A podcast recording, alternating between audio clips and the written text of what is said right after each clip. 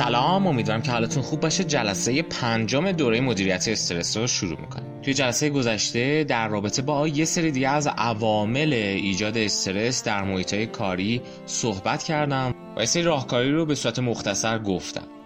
چیزی که باید بدونی اینه که کارکنانی که توی سازمانی استرس بالایی رو تجربه می‌کنن احتمال اینکه اطلاف وقت سازمانی توی این سازمان ها بیشتر بشه هست. یعنی چی؟ یعنی کارکنان خیلی تمرکزشون کم میشه و نمی‌تونن خیلی توی کارها اولویت بندی بکنن. برای همین زیاد وقت کشی می‌کنن. کار خیلی سریع پیش نمیره. دیدین توی سری از اداره ها میرین کارکنان کارتون رو خیلی سریع راه نمیندازن. یکی از علتهاش می‌تونه زیاد بودن استرس های شغلی باشه. در این حال کارکنانی که استرس های زیادی رو تجربه می‌کنن احتمال اینکه کارشون رو به خوبی انجام ندن زیاده. برای همین بخش مدیریت سعی می‌کنه با اعمال کنترل های خیلی زیاد با این کارکنان برخورد کنه.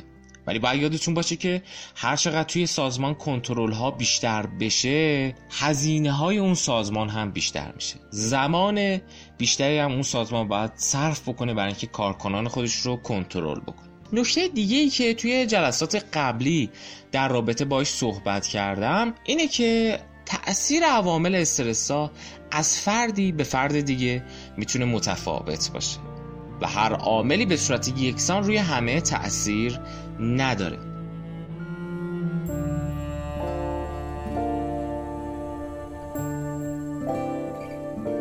حالا این چرا اهمیت داره؟ مثلا توی جلسه پیش گفتم که افراد ممکنه نسبت به کار خودشون علاقه داشته باشن یا نه یا اون کار متناسب با اونها باشه یا نه. اگه چنانچه که کارکنان اون کار رو متناسب با خودشون پیدا کردن موقعیت ها و عوامل کمتری رو ممکنه به عنوان عامل استرسا در نظر بگیرن. اونا با علاقه درونی خودشون دارن اون کار رو انجام میدن. برای همین خیلی عوامل مختلف روشون تأثیرات منفی نمی‌گذاره. حتی اگه یه عاملی به عنوان مانع حساب بشه این افراد با رغبت خیلی زیادی سعی می‌کنن این مانع ها رو از بین ببرن. برای همین استرس های کمتری رو تجربه می‌کنن. پس می‌تونیم انتظار داشته باشیم که افرادی که کار متناسب با اونها نباشه مورد علاقهشون نباشه با معنای زندگیشون جور نباشه عامل های بیشتری رو به عنوان عوامل استرسا در نظر می‌گیرن حالا بحثی که توی این جلسه می‌خوام براتون مطرح بکنم اینه که ارزیابی ما از عوامل مختلف و موقعیت های مختلفی که می‌تونه میزان استرس ما رو تحت تأثیر قرار بده. مثلا شما در نظر بگیرید که توی سازمانی در حال فعالیت هستید که میشنوید این سازمان داره نیروهاش رو تعدیل می‌کنه.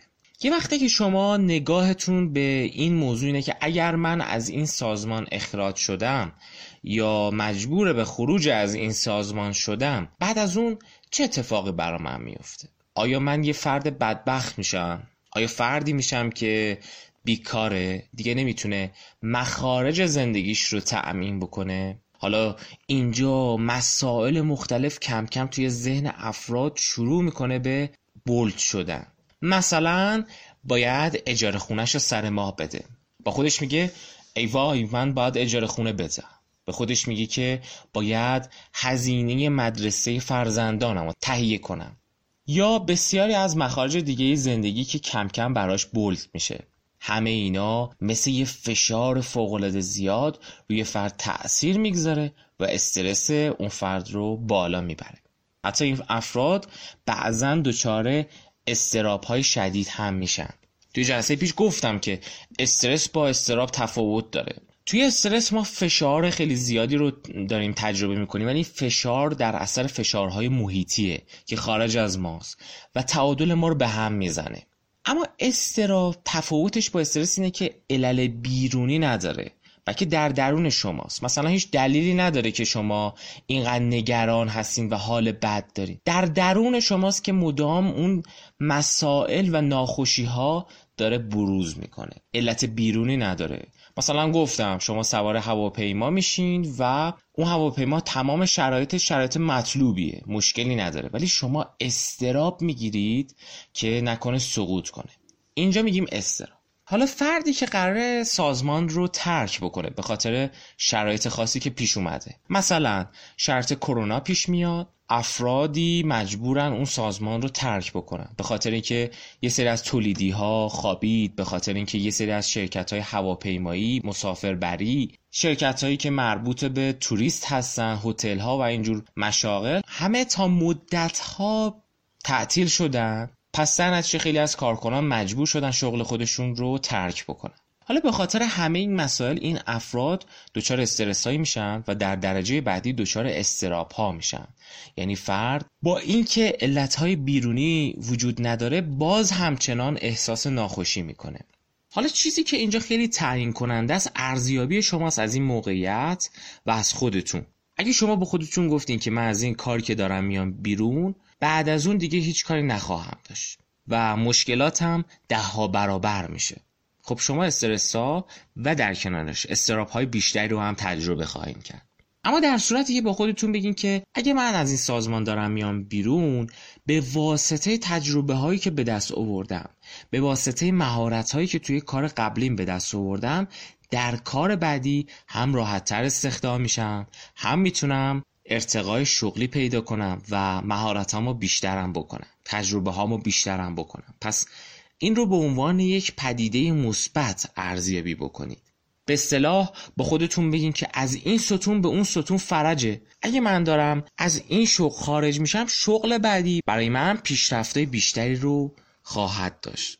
عموما گفته میشه اینجور افراد افرادی هستن که از محدودیت ها فرصت می‌سازن. به محض اینکه می‌بینن توی شغلی دچار مشکل شدن و نمی‌تونن ادامه بدن از تمام محدودیت که داره براشون پیش میاد یک فرصت جدید رو خلق می‌کنن. وارد شغل جدیدی میشن که می‌تونه براشون درآمد بیشتری داشته باشه و می‌تونه براشون فواید بیشتری داشته باشه.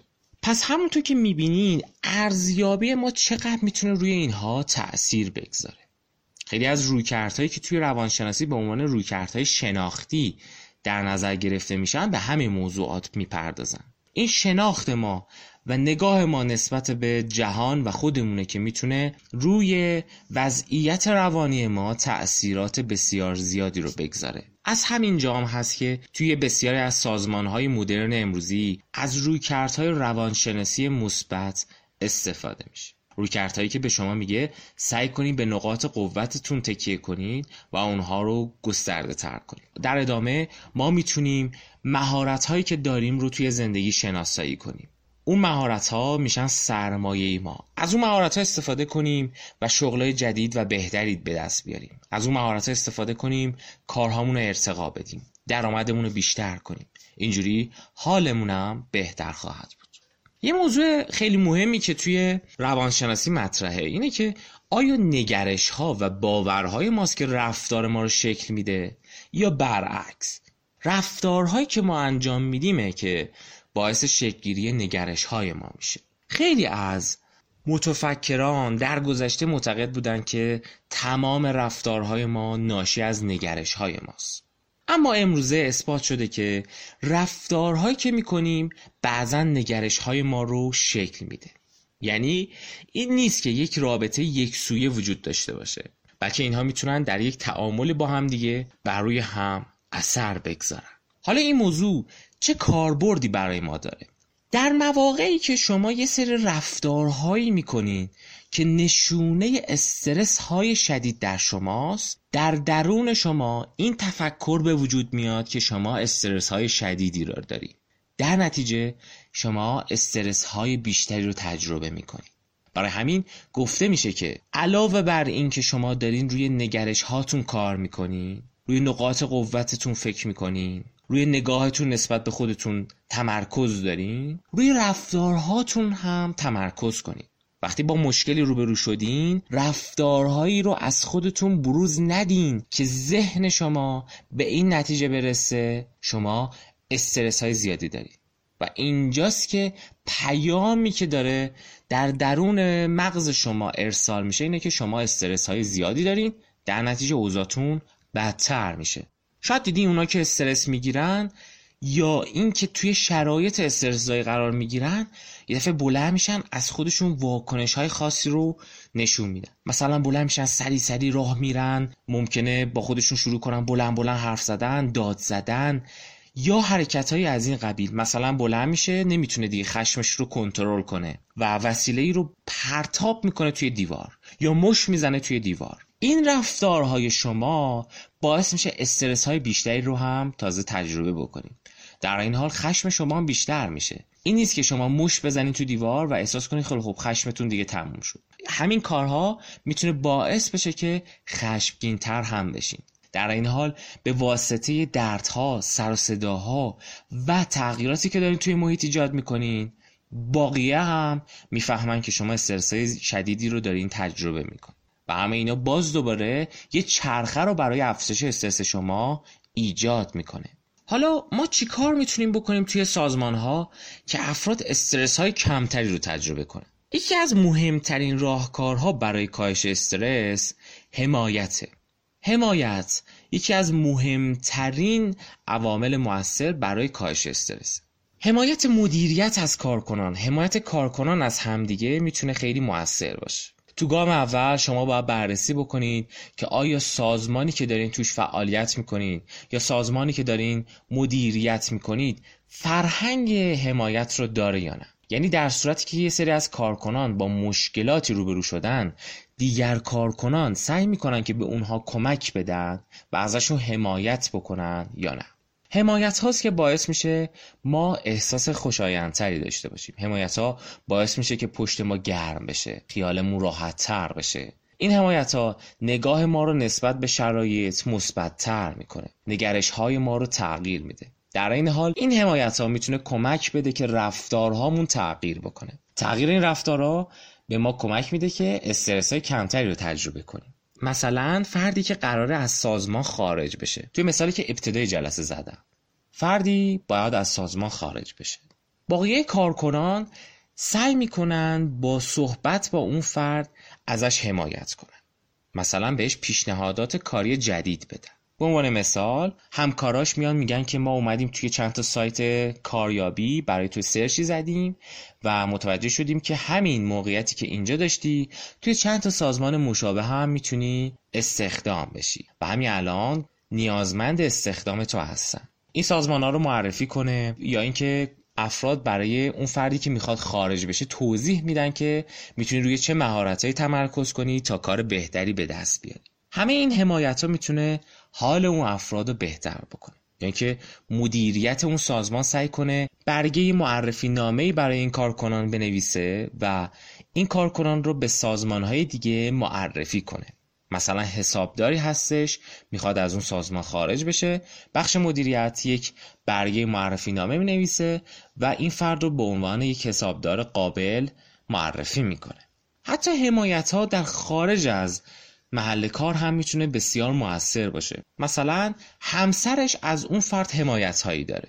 این حمایت ها موج منفی این مسائل و این موقعیت ها رو برای فرد کاهش میده.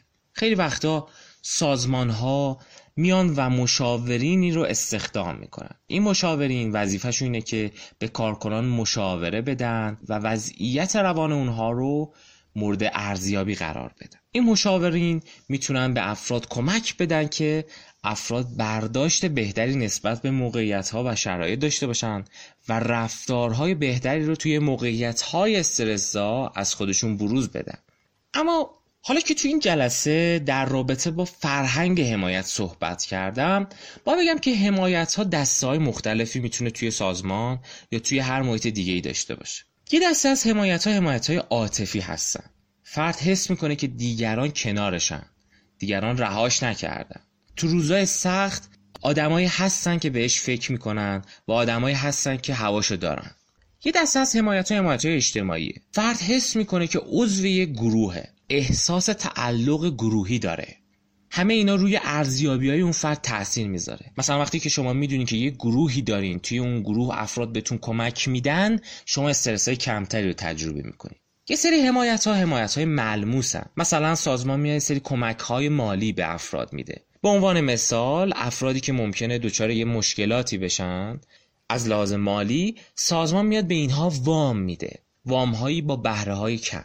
و این وام ها می‌تونه برای این کارکنان گره گشا باشه. و یه دسته دیگه از حمایت ها حمایت های اطلاعاتی هستن. Informational support. حالا توی این حمایت چیه؟ افراد اطلاعات رو از دیگران دریافت می‌کنن.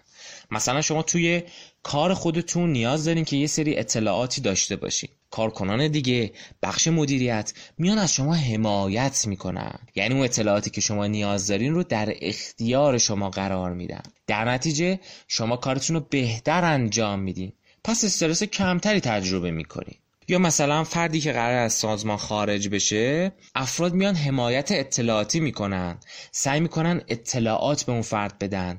اگه توی فلان سازمان ها بری می‌تونه برای تو مفیدتر باشه. اگه تو فلان موقعیت ها بری می‌تونه برای تو بهتر باشه. همه اینا می‌تونه حال افراد رو بهتر بکنه. یه جنبه دیگه حمایت هم اینه که خودپنداره فرد یه تغییراتی درش ایجاد میشه. یعنی اون درک افراد از خودشون تغییر می‌کنه. یه آستیم ساپورت های اتفاق میفته فردی که داره حمایت دریافت می‌کنه احساس مثبت بیشتری هم نسبت به خودش پیدا می‌کنه. احساس می‌کنه که دیگران بهش احترام می‌ذارن.